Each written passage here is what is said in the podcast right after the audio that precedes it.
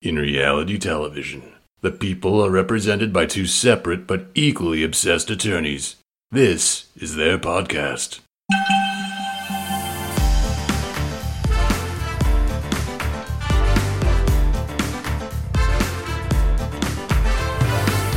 Hi, I'm Cesie, And I'm Angela. and this is the Bravo Docket. Quality sleep is essential. That's why the Sleep Number Smart Bed is designed for your ever evolving sleep needs. Need a bed that's firmer or softer on either side? Helps you sleep at a comfortable temperature? Sleep Number Smart Beds let you individualize your comfort so you sleep better together. JD Power ranks Sleep Number number 1 in customer satisfaction with mattresses purchased in-store. And now, save 50% on the Sleep Number limited edition Smart Bed for a limited time. For JD Power 2023 award information, visit jdpower.com/awards. Only at a Sleep Number store or sleepnumber.com. Life is full of awesome what ifs, and some not so much, like unexpected medical costs. That's why United Healthcare provides Health Protector Guard fixed indemnity insurance plans to supplement your primary plan and help manage out of pocket costs. Learn more at uh1.com. Hey everyone, this is Cesie. I just want to acknowledge before we dive into this episode that we know everyone is expecting us to do an episode on Jen Shah's recent plea and her upcoming sentencing. I guess it's not that upcoming because it'll be in November, um, but we will be releasing an episode later this week diving into it all.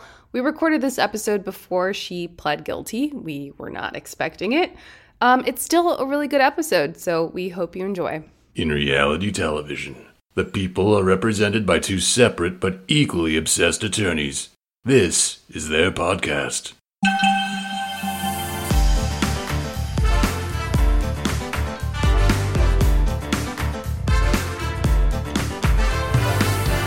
Hi, I'm Cesie, And I'm Angela. and this is the Bravo Docket. Hello, hello, and welcome to the Bravo Docket. Today, we're going to be covering a legal tool that is used by many attorneys and individuals, and that is a cease and desist letter, or as Tamra Judge called it, a assist and desist letter. Which I'm afraid I'm going to like mess up while we're recording and call it that. But yeah, there have been so many in pop culture worlds and Real Housewives. I think the first was Tamra. They're a very interesting tool in law. So, do you want to talk about what is a cease and desist letter? Yeah. In certain circumstances, when a client comes to you and says, I have this problem, a cease and desist letter is usually the first thing that you suggest because one, it's not going to cost your client a ton of money. Two, it's not Uh, committing to an entire lawsuit. And three, if you can solve your client's problem with a single letter, that's typically the best way to do it. Some people give them too much credit. They're like, oh, he sent a cease and desist letter. It's really just a demand letter from an attorney, making an if then equation. If you don't do this, then we will take this legal action against you. So they can be really useful. And you always want to make sure when the client comes in that you explain to them, hey, you know, don't make threats that you're not going to follow up on, or else uh, it's just not going to be as effective. And make sure you counsel if we move forward, here's actually how much this would cost. Here's the, you know, general likelihood of the success. Here's the law, blah, blah, blah, whatever. But sometimes they can be incredibly effective at just getting the results your client wants. So, cease and desist letters don't always have to be written by an attorney, but I think they're more effective if they are. You describe the alleged misconduct and you put in any demands in there that you want to be done. so you could say things like, "Hey, you've stolen one of my images and put it on your website." And that's that's like the the wrongdoing. And then you can demand that they take your image down off of the website or else you're going to sue. So that's sort of a crude example. And then you usually put in that you're going to file a lawsuit if they don't meet your demands or if they don't stop their behavior. It doesn't have any actual legal ramifications. It's just the threat of legal ramifications. And, you know, sometimes your client's upset about something, they don't feel like they can talk to the person that's doing the alleged wrongdoing, and a very polite but firmly worded cease and desist letter can just politely inform whoever it is to stop. Hopefully, that just stops it. They can also just Yeah. make people mad. Right. And it's done completely outside of court. So it's kind of a dispute resolution tool that isn't involving the court process at all. You can send them for any number of claims, but they're often really used in intellectual property cases, cases involving defamation and contract violations, which we've talked about defamation so often. I'm sure there's been a million in all those cases that we've talked about. Yeah, like a breach of contract violation. Let's say that you have a seller that's providing you stuff for your wholesale business and they've promised in their contract to deliver shipments within a certain time. You would send it to the address in the contract and say, hey, You've had two late shipments in a row. If you have a third one, I'm providing you notice right now that I will be exercising the provision in the contract. I think the demands are my favorite part to draft of those because you can be like, respond in writing within five days, remove the image from your website, destroy all copies of the image in your files, or else we're to sue. You just make stuff up. Like, "Do-do-do-do." Can I tell you a story? I just remembered this when you said that because I sent a demand letter once demanding that a certain copy of a thing be destroyed and it was an electronic copy and I had wanted them to send proof that it had been destroyed and deleted. I was expecting electronic proof. I didn't tell them to smash their whole laptop, but they did. And they sent me a picture of it. they smashed their laptop? Yeah. That's not what I told them to do. Oh my God. Can they just show you like themselves, like a video, like a screen recording of them deleting the file? That's what I was expecting them to do. I was expecting electronic evidence, not it, it was a smash, Oh my It gosh. but it was an effective demand. Well, at least you knew. Yeah, at least you knew they deleted it. Gosh. Well, something else to add about cease and desist letters and demand letters, and this is a little bit of legal procedure. It usually is kind of a signal to the opposing side that a lawsuit is in the foreseeable future, and that's when they should start retaining documents and discovery. So, if you get into a case with them, this is all hypothetical. If you get into a case with someone and you're trying to get discovery from them, and they're like, oh, we deleted it, and you're like, oh, what date did you delete it on? And it was after you sent the demand letter, that's the demand letter is often the indicator that litigation is reasonably foreseeable and that stuff should not have been destroyed. So, Yep, definitely. It puts them on notice to tell their client to put out a litigation hold notice because litigation could be imminent. So you can't be destroying things unless you're told to in the demand letter. And then you should be very pay attention to what you're being asked to destroy. yeah. There's a ton of really fun examples from pop culture of demand letters, not just from housewives. We're going to get into the housewives ones, but we wanted to bring up some other pop culture examples of cease and desist letters and the types of ways they can be used, the more effective ones, and some that have even been responses to cease and desist letters that have even been great publicity for a company. So, do you want to talk about Jack Daniels? Yeah, so Jack Daniels, there was an author who wrote a book and used on the cover an image of the Jack Daniels logo, a little bit modified, but not really. It was very obviously the Jack Daniels logo used. And so Jack Daniels, oh, I forgot to note that I have a cold. My nose is stuffed up.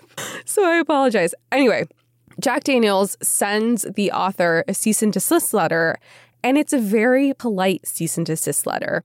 And it says, We are certainly flattered by your affection for the brand, but while we can appreciate the pop culture appeal of Jack Daniel, we also have to be diligent. Because you are both a Louisville neighbor and a fan of the brand, we simply request that you change the cover design when the book is reprinted. So, Jack Daniels also offered to pay towards the cost of future reprinting if the cover was changed sooner than it was scheduled to be reprinted. The author ended up just changing the cover and did not accept any payment from Jack Daniels. So, it was like a very nice, reasonable cease and desist situation. Yeah, and that's great actually publicity for Jack Daniels. It gives you kind of a good feeling about the brand, but they're still protecting their copyright or trademark or whatever, you know?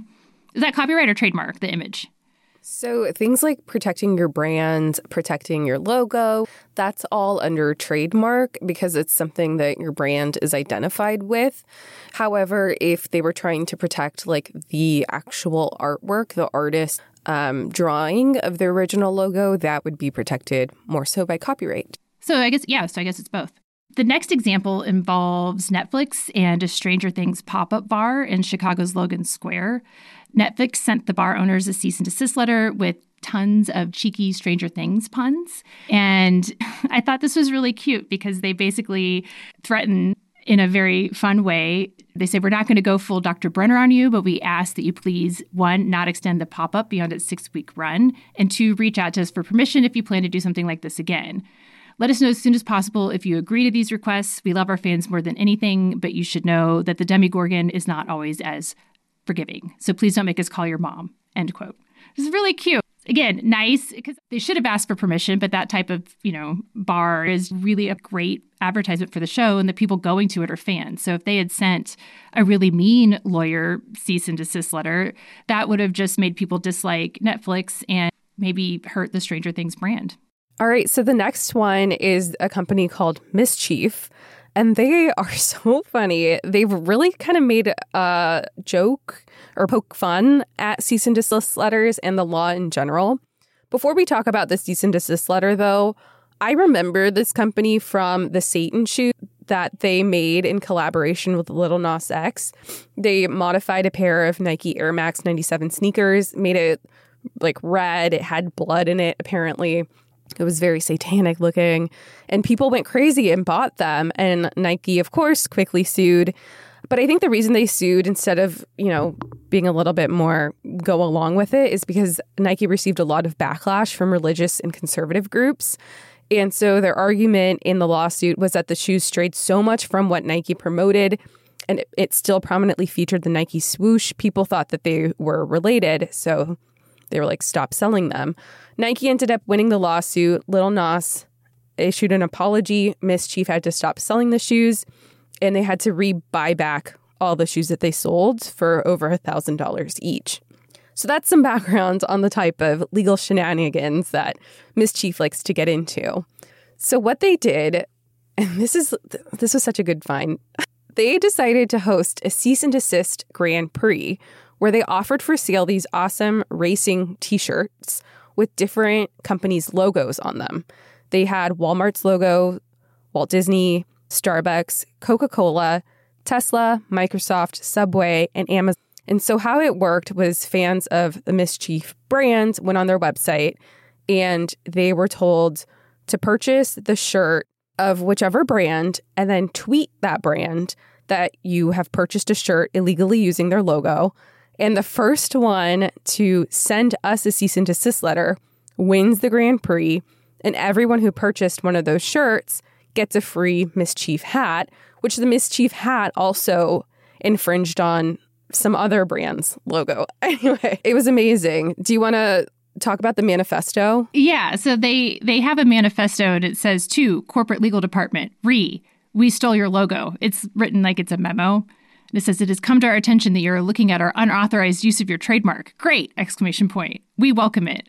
What if we told you that you could win? Exclamation point. Are you the best lawyer of them all? Will you become the C plus D champion? Are you the fastest legal gun in the West? Only time will tell. You spend your days playing legal whack-a-mole with your harmless and inevitable brand infringement. We've made a different game for you.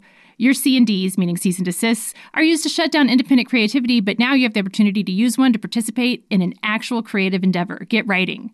And so they go on. So it says we got a we got a cease and desist on behalf of Michelin Tires recently. When we responded saying "fuck off," they said, "Sorry, what did we even cease and desist you for? I forget. That is too sad." It seems like a perversion of copyright protections, the preservation of value derived from creative labor for the creator, to draft and send legal letters for reasons no one even remembers. Clearly, you were so injured, brand. Rest assured, dearest corporate lawyers, we will comply with any cease and desist we get. Independent creators can never fight real legal action with a corporation. They can't afford it. Thus, copyright falls into that category, which, quote, if the penalty for a crime is monetary, the law exists only for the lower class. But what are you sitting here reading this for, lawyers? Your fingers should winged fly to your keyboard in pursuit of victory. Even now, the legal departments of these other companies are pulling ahead. Draft your letter with haste and tarry not if you seek to triumph in this race. It's pretty cute. It's cute. So then within one day, Subway sent a cease and desist and they posted it on their Twitter. They were the first company to send a cease and desist. and their cease and desist states Dear Mischief, it is with great pleasure and, dis- and a distinct honor to send this cease and desist to Mischief Inc. We didn't want to send this, we really didn't. But with free hats on the line, how could we not? With that being said, stop using our logo or we'll sue you. LOL. Now give the people free hats. Strongly worded lawyer sign off. Subway. See, lawyers can have fun sometimes. I love it. I do too. It's fun. It was so smart. It was funny, and they got good publicity. And you could still buy those shirts. I don't think you could buy Subways, but I was looking on eBay and you could buy some of the Grand Prix shirts still on eBay. Really? How much were they? Like 40 like uh the mo the one I saw the most I think was Amazon and it was $40. The most expensive one that I saw was Disney, mm. which kind of makes sense to me. That and that was $75. Yeah. Yeah. I'm surprised Disney wasn't first. Aren't they like really quick super with the infringement they or really Yeah. protect their intellectual property rights. Yeah. Wait, so I have a question, and I'm not meaning to just stump you on this, but I just thought of it because I don't do trademark or copyright law, and I never have. Isn't there, like with the Lil Nas X, was there any argument? Because I know if they make a mockery or make a political statement on something, isn't doesn't that change it into some form of art or make it different? It's there's so many factors. So I guess that would be like a fair use defense. It goes to whether or not the shoe was sort of like a creative expression, and you have to figure out how much it was transformed from the original in order to decide that it was a creative expression instead of just a straight up copy. And then you also look at if like the person is sort of profiting off of the original mark, hmm. and that's the whole reason that they're using your item in the first place or your brand in the first place. There's a whole list of factors and it just it changes based on what jurisdiction you're in. But then there's also it's it's it's a multifaceted I know it's analysis. really. I'm asking you something that's like really complicated, and being like, I'm like a client that comes to your office. yeah, yeah, but then there's also like likelihood of confusion and if people consumers that's like the main thing is if a mm. consumer goes out and buys it and thinks that it's Nike's shoe. that makes sense that Nike would win on that one because it would be confusing because Nike does collaborate with famous people. And while it was clearly a political, artistic statement on the part of Lil Nas X, Nike probably had plenty of evidence of people writing them angry letters being like, why are you doing this? Why are you promoting this Yeah. shoe? You know? Yeah, people legit thought it was Nike doing Yeah. the shoe. Like if he had taken off the Nike logo, you wouldn't even be able to tell Right. that it was Nike's shoe. I think that was kind of the linchpin in it. I mean, that does make sense. I, yeah, that makes sense. It's also so subjective, and that's part of the reason I kind of like litigating intellectual property. There is a podcast besides ours that does fashion law. And I know, and I think it's called the Fashion Law Podcast. And she has some episodes, if you guys are interested in this, that goes into more detail. But There's an Instagram too, the fashion law. I It's follow that. It's fascinating so fascinating. Mhm. area of the law that I I have never done any work in. Yeah, I've only scratched the surface in my experience, but it's fun. I enjoy it. You want to talk about responses now to cease and desist letters? We've talked about cease and desist letters in a pop culture context outside of the Real Housewives that have been effective on a couple levels. They've uh, gotten good publicity for the brand, and then they've also effectively stopped the behavior that they were concerned about in a best case scenario. You can send a cease and desist letter and have the response maybe not go the way you expected. Ideally, you send one of these letters, the person, oh, a lawyer sending me a letter, I don't want to get sued. I didn't know this was illegal. I'll stop doing it. I'm sorry. And they stop. But that doesn't always happen. And there's some very famous examples of irreverent responses to cease and desist letters. If you guys like these, if you go to the Above the Law website, they have some great examples. You can just search cease and desist, and they've got full articles on a bunch of them. If you like legal stuff, that's also a fun website. Is it LaBeouf? Yeah. Uh, I've been calling him Poof. I've been calling him Shia LaBeouf. How many people have I said that in front of and gotten that wrong? Okay, Shia LaBeouf was accused of borrowing from a 2007 comic for his short film Howard Cantour, and he got a cease and desist letter. And he was asked to apologize publicly. And so I think most people were expecting him to tweet an apology or to issue a public statement, maybe on Instagram or something. Instead, he had the words, I am sorry, Daniel Clowes, displayed over the Los Angeles area on January 1st, but he did tweet a photo of that. So he had a skywriter say, I'm sorry to the author that he was accused of copying from. And he he said it with he said it was skywriting to me that counts. I, he also like started tweeting word for word transcripts of other famous apologies, like Kanye West's apology to Taylor Swift. Yes. This is from the Hollywood Reporter. And it says the apologetic gesture seems to be original, as the actor has been ceaselessly tweeting remorseful reflections ever since the controversy first unfolded in mid December. However, he began pasting excerpts of other famous apologies from the likes of former New York Governor Eliot Spitzer, artist Shepard Fairey, and Tiger Woods, to name a few, and was criticized for copying once again. So he also copied Mark Zuckerberg from his open letter in 2006. He copied Russell Crowe's apology. Apparently, Russell Crowe said something about circumcision and then he apologized. And so Shia LaBeouf is just plagiarizing that. Alec Baldwin's apology for his homophobic comments. And then he does a real housewife apology where he says, You have my apologies for offending you, for thinking I was being serious instead of accurately realizing I was mocking you. That's a real housewife response for sure. After this, Shia gets another cease and desist letter from the same individual because Shia starts posting tweets, again, stealing or allegedly stealing content from the author of the original comic book. So the lawyer goes on and explains everything that Shia tweeted, but I think the last paragraph is the best.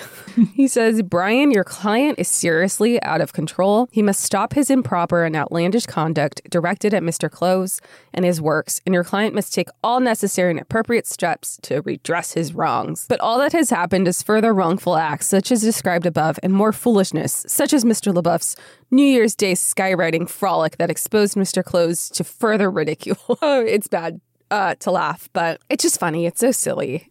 Obviously, Shia LaBeouf's attorney did not tell him, yes, you can apologize with skywriting. There's no way. I'm just trying to imagine the conversation of when this hits TMZ or the news or something and it pops up and just being his attorney and having to call him and ask, did you actually hire a skywriter to apologize? And I can tell you one thing if that was my client and they hadn't paid me in full, I would be very irritated because, first of all, you're causing more problems. Your bill's going up. You can afford skywriting. You better be paying my lawyer bill for dealing with you. Yeah, I mean, I don't. I was curious to know what the outcome was of this, and I didn't find it. But it's like, just sue him. Just sue Shia LaBeouf if you're like so angry, you know. I tried to figure out how what happened with this. If you guys know, I'm sure you'll let us know on our Instagram. But I didn't find a, a resolution to it either. I'm kind of thinking maybe it just fizzled out. Yeah. Yeah. So, okay, Starbucks is also very protective of its copyright and trademarks. And apparently, Starbucks sent a cease and desist letter to the owner of Exit 6 Pub and Brewery in Coatesville, Missouri. And Coatesville, Missourians, I, if I'm pronouncing that wrong, I'm so sorry. I want you to know that I Googled it, I looked it up. There are two cities very similar in Missouri that have almost the same name. And I tried to look for the right way to pronounce it. I'm sorry I couldn't find it. So if I got that wrong, I apologize. But the Exit 6 Pub and Brewery in Missouri received a cease and desist letter from Starbucks over a beer named Frappuccino. And the response to this was so funny. They were threatened to stop selling a beer called Frappuccino because Starbucks said in the letter that they didn't want to cause confusion with their customers over a Frappuccino. I don't think anyone is walking into this bar and thinking that they're getting a blended coffee beverage. I don't really think they could get confused.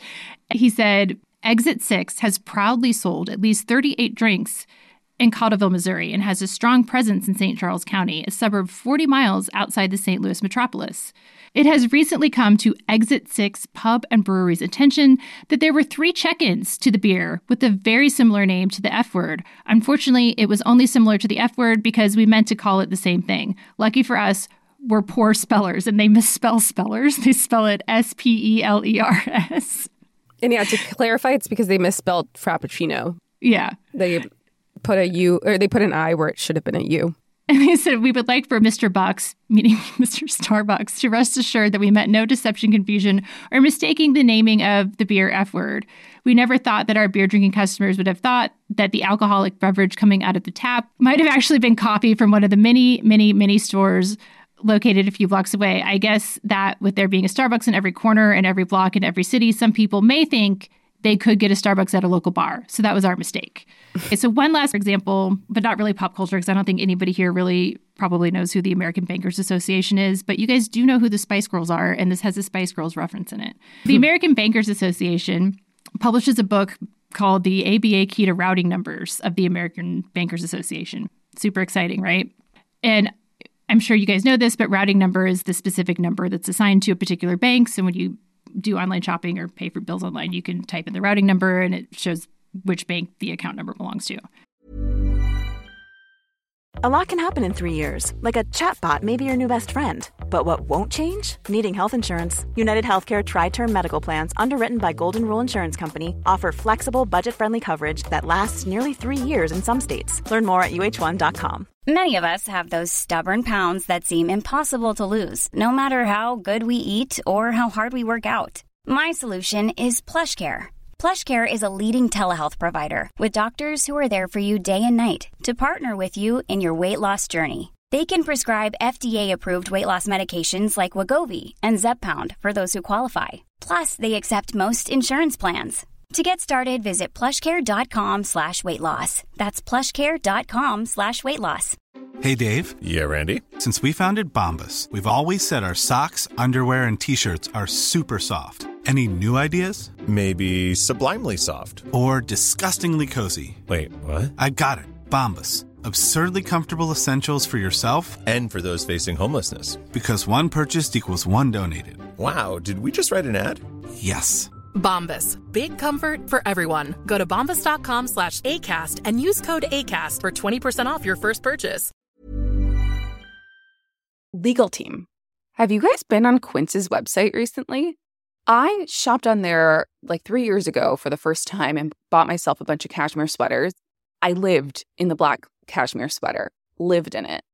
And I hadn't shopped on there for a while because my cashmere sweaters lasted for a really long time. But I decided to go back on there and oh my gosh, have they completely expanded everything that they offer? The workwear, they have washable silk. And I mean, it's so affordable. I also shared with you all that I'm recently engaged and I'm in the middle of wedding planning. So anytime I'm shopping, I'm thinking about wedding, wedding, wedding, wedding, wedding, wedding. And they have everything I need for the wedding. I just booked my honeymoon. We're going to go to Southeast Asia. It's going to be hot there. And I've been looking for good linen pieces. Guess what? Quince has good linen pieces and they start at only $30. Then I'm like, okay, we need to get our wedding bands. You know who has fine jewelry now? 14 karat gold Quince. So I send the link to Avery and I'm like, you have to get your wedding band from here. It's affordable and it looks just like any other wedding band. I mean, it looks great. Another thing I'm doing, again, I have wedding on the brain. I want to look my best. So I'm like, okay, I really want cute little matching sets to go work out in. It's the only way I can get motivated. I have to like wear a cute little matching set. I've gone really into Pilates, and guess what? Quince has the matching sets. They look identical to matching sets I've already purchased from another sports brand.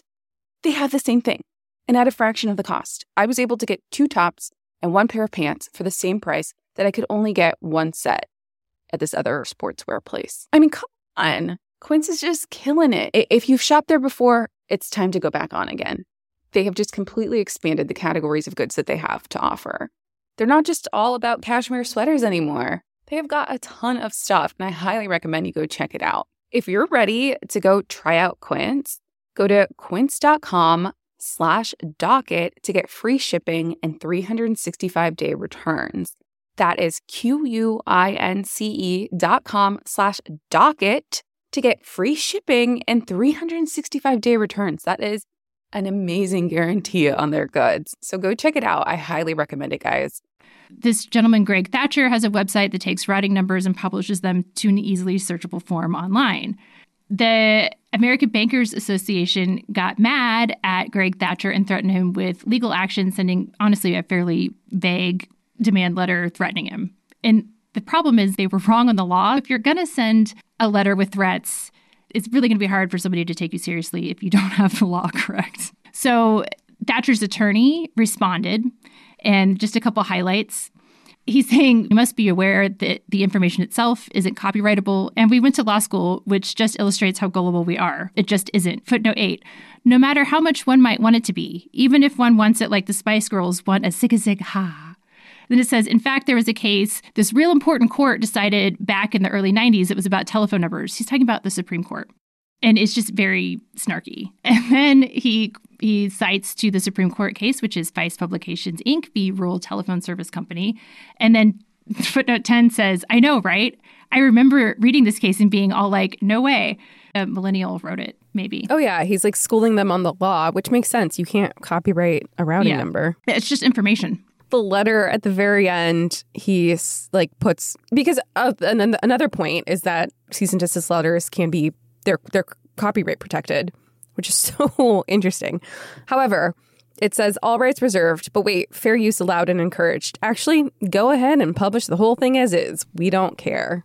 So this is again on Above the Law. You can just go to their website, type in cease and desist, and all of these fun things will pop up, and you can read the whole letters and the responses. Now let's get into the Real Housewives. Like I mentioned at the start of the episode, the first one I ever remember seeing was Tamra Barney at the time giving Jeana Keough a cease and desist letter at a pool party because Jeana was allegedly going to tabloids and talking nonsense about Tamra and Simon's divorce, and she was on Simon's side in the divorce. So Tamra throws a, a cease and desist letter in Jeana's face. Jeana threatens to throw her in the pool, or like pushes her, and then Tamra throws her wine in Jeana's face.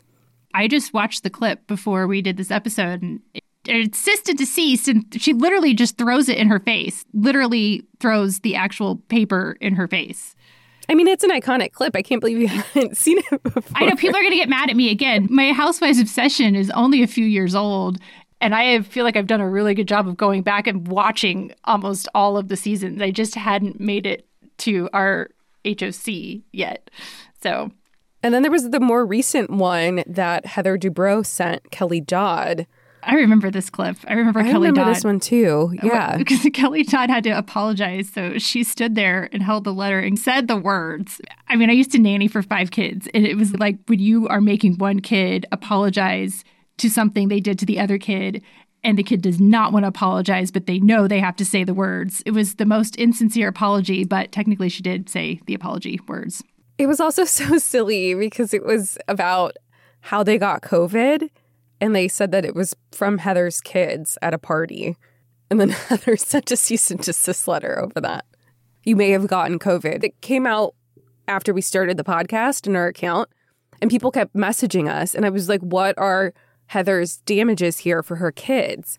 Like their reputation isn't ruined because they gave some may Yeah, have given someone COVID. If I had a client that came to me, and I suppose if I had a client that had as much money as Heather has, I would probably want to keep them happy. But I'm trying to be like, okay, so you want me to send a threatening letter that I'll that will sue for what? What are your damages? How am I supposed to make up a legal cause of action for the children? Don't have damages for people thinking that they may have. Everybody's had COVID at this point. I know. I mean, back then it was kind of the height of it where everyone was scared of how they were going to get it or from who. And, Yeah. you know, so I, I kind of get being like, no, you didn't get it from me, but to actually threatened to sue over that. They have Kelly's apology. She says, I'm going on the record right now to be very clear. We don't know how we caught the virus. We're both very, very sorry for any trouble we caused the Dubrow family. We hope you accept our sincere you said that way more sincerely than Kelly Dodd did. Oh, I know, I know, I know. Maybe I could just like insert a clip of it. So I got this letter from an attorney from the Dubrow family reminding me I made a statement that made sound like truth when in fact it was a joke. And for that, I'm offering my sincere apology. Moving on to Real Houses of Atlanta. There's been a lot on Atlanta. Sheree's, hopefully now ex boyfriend, Tyrone, sending a cease and desist letter to the network claiming that the show is using his name and likeness without his permission. It says, We are counsel to Mr. Tyrone Gillums. It has come to our attention that Truly Original LLC Productions, Bravo Media LLC, and NBC Universal Media have unlawfully used Mr. Gillums' name and likeness for commercial purposes in connection with the television program Real Housewives of Atlanta, in violation of numerous state and federal laws. I have a question. I've never practiced in this area. So I know when they have just shots of scenes, like in Beverly Hills, they'll show a faceless jogger running down Rodeo Drive. Which part of you are they allowed to show? Is it just not your face? I think it's just not your face. Okay. Is that why they don't say their names unless they have permission? Because you can't use somebody's name either. Yeah, I guess it it, it depends. For them to use your likeness on the show, you have to give them permission. Mm-hmm. But then we've talked about, for example, in a previous episode on Southern Charm, Kathryn's XXX boyfriend, the politician that wasn't Ravenel, we have the form he signed, and you sign away all of your rights to just appear. You don't get paid, even if you're just on the show as a friend or whatever, and you're in one scene, you sign away all. You have no rights, nothing, and they can lie to you, they can manipulate, they can do Frankenbites. Everything's in there, and it's just a, a little three-page thing. Either you have to agree to that, or they won't use you at all. They did say his name on Atlanta yeah, it, what it really comes down to is the First Amendment here. That's a defense that's made when someone sues for right of publicity or misappropriation of someone's name and likeness. So there is some protected uses of people's names and likeness that fall under First Amendment defense, but you have to meet certain factors. You can't just go all willy nilly using people's name and likeness. He does include the Pennsylvania law in here and it says any natural person whose name and likeness has commercial value. Well, does his name and likeness have commercial value? That goes into the analysis. It doesn't to me. By the way, if anyone's wondering why he went to jail, he committed a ton of fraud. The amount of money he defrauded from people puts Apollo, who I'm just using as an example because he was also on Real Housewives of Atlanta to shame. It was millions and millions of dollars, tricking people into giving him money that he would invest, and then he bought other stuff. I looked him up when I got mad about him standing up Sheree, and I wanted to know why he went to jail. I don't know that his likeness has any value, commercial value. Yeah, I don't think it does. He's not a brand. No. He's just yeah a guy that stood up Sheree and made her cry, which made me angry. Yeah, I mean, like, it's often celebrities that are suing for that. I know in California, it extends to non celebrities as well. Where is he suing from? You said Pennsylvania? Yeah. I don't know it that well there, but there is always tension with right of publicity and the First Amendment. And then, yeah, there has to be some benefit that they're getting from using your name and likeness, which I guess it creates a storyline. So maybe that's the the commercial value that they're getting from it. But yeah, but the Pennsylvania law he's quoting, it's it's like I said, it says any natural person whose name and likeness has commercial value and is used for any commercial or advertising purpose without the written consent of such natural person or the written consent of any of the parties authorized, blah blah blah, to may re- may recover damages for any loss or injury sustained by such use. Well, I don't think he has any damages that makes it sound like it does only apply to yeah. public figures or like celebrities, people who have some value in their name. Yeah. It, I think he was in jail when he had his attorney send this letter. Here's what he demanded. So he said, cease and desist any and all exploitation of Mr. Gillum's name and likeness. Two, remove all programming and related social media posts that unlawfully and fraudulently use Mr. Gillum's name and likeness. And three, cease and desist marketing, advertising, and exploiting any content that contains Mr. Gillum's name and likeness. Please contact us immediately to confirm your compliance with these demands. If we do not hear from you within five business days in an attempt to informally resolve this matter, please be aware that we will take any and all legal action necessary to vindicate Mr. Gillum's rights currently being violated by the productions and network. If I got this letter, I might be like, bring it. Yeah. Yeah. Prove the value of your name and likeness. Prove it. Prove your damages. This is from 2021. Yeah, 2021. And he did appear on the show. So I don't I think this failed. Yeah. Yeah.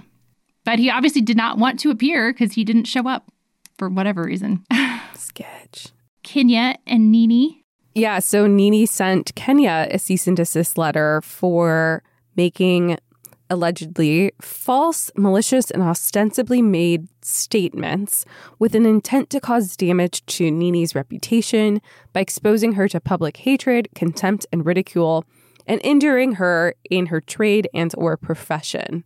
Particularly, your statement was made with the intent to directly injure and defame Mrs. Leakes and the perception of her in the broadcast of The Real Housewives of Atlanta, her brand as a member of the cast, and her brand in the entertainment and celebrity industry in general. What did she say? You made a defamatory statement. That's all it is. It's a one page Kenya didn't post the full thing anywhere. She posted that part and then said under the caption, I guess this is at Nene Leakes' way of saying happy birthday. She captioned the Instagram referencing her recent 44th birthday. hashtag RHOA, hashtag hypocrisy at its best, hashtag bye girl, hashtag she tried it, hashtag so nasty, so rude. Yeah. So it does look like Kenya at least took that seriously because she did not republish it, but she did publish the cease and desist letter and then shaded but it's also such a nonsense cease and desist letter because Nene can't sue Kenya. And Nene has probably also, most definitely, signed a contract with Bravo where people are allowed to say what they want about you, especially your own cast members. And we're really confident they changed that to other Bravo people, even not on your own show, after the Joanna Krupa mm-hmm. Brandi Glanville issue. Then there is one with Claudia Jordan, yeah, so she had her laptop stolen from her car, like a, a break and enter into a car, and from straight from the T, a cease and desist letter alleging that she stole Claudia's laptop from her car. Wow. Yeah. So she posts, Why did I get a cease and desist from Claudia Jordan about stolen photos? Child, bye. You have the wrong site. Try again. Yeah, because I guess there were photos on it that were then posted onto straightfromthet.com. And I believe those were on the laptop that was stolen. So Claudia is making a connection that the website must have received them from her stolen laptop. Mm. And then the author tweeted, Hell, I might press charges on her ass for this bogus ass attorney letter. All right, now moving on to Real Housewives of Beverly Hills, and I cannot believe you forgot I didn't forget this, this one. one. This one, I didn't forget it. This was so omnipresent that I just you yeah, just absorbed it. Yeah, totally. Yeah, so this one was Denise Richards who sent Bravo and Lisa Rinna and Brandi a cease and desist letter. This is the whole Denise Richards, Brandi Glanville. Yeah. Brandi was no longer on the show. And I think the other girls were probably not willing to risk saying anything about Denise. So they had it come from Brandi and pulled mm-hmm. her into the show and had her do it because Brandi will say things. And so it says this firm acts as litigation counsel for Denise Richards. We understand, based on firsthand sources, that you have been spreading false and disparaging allegations regarding Ms. Richards with respect to season 10 of The Real Housewives of Beverly Hills. It is demanded that you immediately cease and desist from spreading these defamatory claims and explain to those cast members of the program who witnessed these claims that your previous defamatory statements were untrue. Should you refuse to do so, you will stand exposed to significant liability, as discussed below. And so they go through the law of defamation in California, which we have talked about extensively on our libel episodes. And you can listen to those for more about that law. But this is really fascinating because uh, this letter, because wasn't on the show. She was not a cast member. It wasn't part of her contract to have to have scenes with Brandi. And so she just refused to do it. And then they did not bring Brandi on for the actual reunion. They brought her on separately, I think beforehand, if, if what I'm recalling is correct. And I think Bravo was nervous about Brandi getting sued as well. My whole thing with this one is truth is a defense. If she had actual proof of what happened and of what she was saying, it is an absolute defense to any of these allegations. Uh, what did you think of this letter? Um, I just remember. I mean, it was so controversial because then Lisa Rinna brought it mm-hmm. up on camera. Like, you sent the letter and got her to say, like, admit that she had sent it. I don't think it would have been successful at all against Bravo, though, in my opinion, because she sent it to Brandi and then she sent it to Bravo. Yeah, I do think Bravo was worried. I think Denise just kind of from the way the show went down and Denise having access to high powered lawyers and them really wanting Denise on the show. I think Denise probably argued for some things in her contract that maybe the other women don't have. And this is just theory on my part. Yeah, but the, they still aired all they that stuff. They did, but it still made it onto scene, the show. Okay, so to kind of dissect this a little bit, that scene where they bring Brandi in and it's it's Kim with Brandi. That was Oh, yeah. totally shot Yeah. later. And the way it's worded, Oh yeah. it, the way it's worded, it's it's literally if you go back and watch that, the way they use the language in that scene, it's literally a cover your ass. And it's Kyle saying, "Well, you told me this, and you base this on, and you believe it to be true." And it was literally Kyle and Bravo doing a CYA legally by refilming that Yeah. scene because of the way they worded everything. That struck me the first time I saw that scene. That is illegal. Cover your ass right there. They. 100% Yeah. because they think they were nervous about Denise actually suing them and that she might have a case. Brandi posted the letter on her Twitter, but there is a provision that says the letter's confidential legal communication and not for publication, and also says that publishing it is in violation of the Copyright Act. So it's like that. I mean, obviously, people don't like it when they send a cease and desist letter and then you post it and make fun of it. And I know some lawyers do try to copyright their cease and desist letters. How effective is that, as in your opinion? I mean, clearly not very effective. I No, don't think I've ever read any cases where anyone has sued someone for Me either. publishing a copy, Yeah. like a copyright protected cease and desist letter. Let's say I have a client who writes their neighbor a nasty note, and then the neighbor takes that note and publishes it on Facebook. They can claim copyright. If it has creative elements, it has to be someone's like expression in a published form. So if my client very creatively, in maybe like they, Well, it's like like you write a story down on a piece of paper and then you mail it to someone. but isn't it theirs when you mail it to them? It's their like copy of it, but it's not. The story isn't theirs. So if if I have a client who writes a nasty letter to their neighbor in the form of a sonnet and it's in iambic pentameter, even, Yeah. I'm giving this fictional client that I have a lot of credit and they've put a lot of time and effort into this nasty note that they're writing. It's in iambic pentameter. It's a sonnet. Them telling their neighbor to f off for a variety of reasons, and then that neighbor publishes that on social media. They could say no, take it down. It's it's copyrighted. Yeah, copyright protection is innate in the expression. You don't have to register it. It's stronger if it's registered. You get a different form of damages if it's registered. But yeah, This fictional client that writes the fu sonnet, and what is what would their damages be? yeah, I mean it's going to be difficult to prove that. Like, That's the problem. So in the letter that Denise Richards' counsel sent Brandy Glanville and Bravo and everybody, one of the paragraphs in there I thought was really effective because the paragraph talks about how other famous people have won cases. It says defamation has routinely been proven in cases involving public figures such as Miss Richards. For instance, in 2012, casino magnate Steve Wynn won two separate defamation actions against Girls Gone Wild producer Joe Francis. In the California case, Mr. Francis falsely claimed that Mr. Wynn, a well known public figure, had threatened to kill him over a gambling debt. Mr. Wynn was awarded $19 million in damages. In a Nevada case, Mr. Francis had falsely claimed that he would prove how Mr. Wynn, quote, deceived high end customers. A judge awarded Mr. Wynn 7.5 million in damages. Additionally, a California appellate court upheld a $475,000 compensatory damage award to actor Rip Torn after he successfully sued uh, the late actor Dennis Hopper for defamation. Hopper had falsely claimed on The Tonight Show that Mr. Torn had once threatened him with a knife. These are just a few of the numerous cases where high profile figures have gone to court over false statements and won. In a cease and desist letter, after you've explained the law, when you show how other people have won on similar sets of circumstances and then say what the awards are, that can be incredibly persuasive and much scarier because it gives some real gravitas to this isn't just an idle threat. Here are other people that have sued and won over similar things. All right, let's move on to Salt Lake City. So, Jen Shah sent some Instagram accounts cease and desist letters over the recorded audio of her berating an employee. I'm sure we've all heard it, and I believe it was mentioned in the Hulu documentary as well, but the audio wasn't used.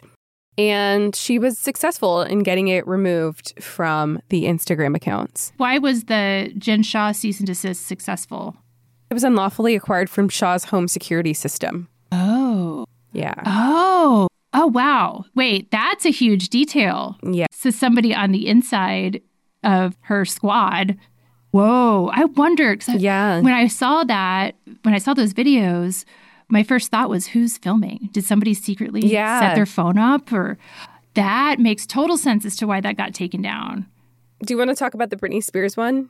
Yeah, this letter is from January 17th, 2022. It's a letter that counsel for Britney Spears sent to Jamie Lynn Spears. And it says, As you know, I represent your sister Britney Spears. I write at her request. We write with some hesitation because the last thing Britney wants is to bring more attention to your ill timed book and its misleading or outrageous claims about her. Although Britney has not read and does not intend to read your book, she and millions of her fans were shocked to see how you have exploited her for monetary gain.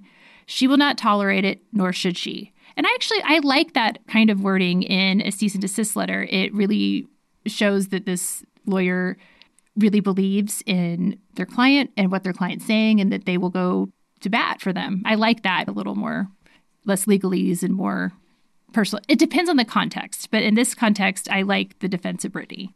And it says, You of all people know the abuse and wrongdoing Britney had to endure during the conservatorship after initially growing up with a quote, ruinous alcoholic father. In fact, your own book reportedly states that your father, quote, spent most of my life in that cycle of ruinous behavior. His bouts of drinking caused me periods of torment and sorrow, end quote. As I have previously stated, having endured a 13 year conservatorship that stripped her of her civil rights and fundamental liberties, Britney will no longer be bullied by her father or anyone else. I, I like the way that's written. Yeah, this is her new counsel, Rosengart. He's Yeah. awesome. Yeah, it says Britney was the family's breadwinner and she also otherwise supported you. Publicly airing false or fantastical grievances is wrong, especially when designed to sell books. It's also potentially unlawful and defamatory. Michelle Obama famously said, quote, when they go low, we go high. And to Britney's great credit, that is exactly what Britney is going to do for the time being. For the time being. It's an interesting way to say it. Yeah, for the time being. This is just really well written it, because, again, like for the time being, this lawyer is like writing this and it's just three short paragraphs. They're very effective. It says exactly what they want the person to stop doing. Says, look, we're being nice for now, but it's also written in such a way that you firmly believe that this lawyer is going to protect and advocate for their client with the fullest extent of the law. Basically saying, as soon as Britney lets me off the leash, I will come after you. And it's only because of your sister's generosity and forgiving behavior that I am not taking legal action beyond this letter at the moment. You recently reportedly stated that the book was, quote, not about her. She takes you at your word, and we therefore demand that you cease and desist from referencing Britney derogatorily during your promotional campaign. If you fail to do so or defame her, Britney will be forced to consider and take all appropriate legal action. Your representatives may contact me if you have any questions. And sorry for the language, but that's basically a really polite legal way of saying fuck around and find out. Yeah, that was excellently drafted. Mm-hmm. All right. Should we end here on our cease and desist journey? Yeah, thanks guys for listening. And oh, I did get a, an email that my voice sounds different, and it does. I have been doing vocal exercises to help my larynx that gets very irritated from my asthma. And I've also gotten a new microphone. It's helping a lot. And but most importantly, I can breathe now and my larynx is more relaxed. So I'm not struggling nearly as much as I was, which is great. All right. Well, thank you as always for listening. And until next time. Follow us on Instagram, send us messages, check out our website, and we're on Patreon. So if you have any questions, patrons, post them, and we're happy to answer. All right. Bye, everyone. Bye, guys. The Bravo Docket is part of the ACAST Creator Network.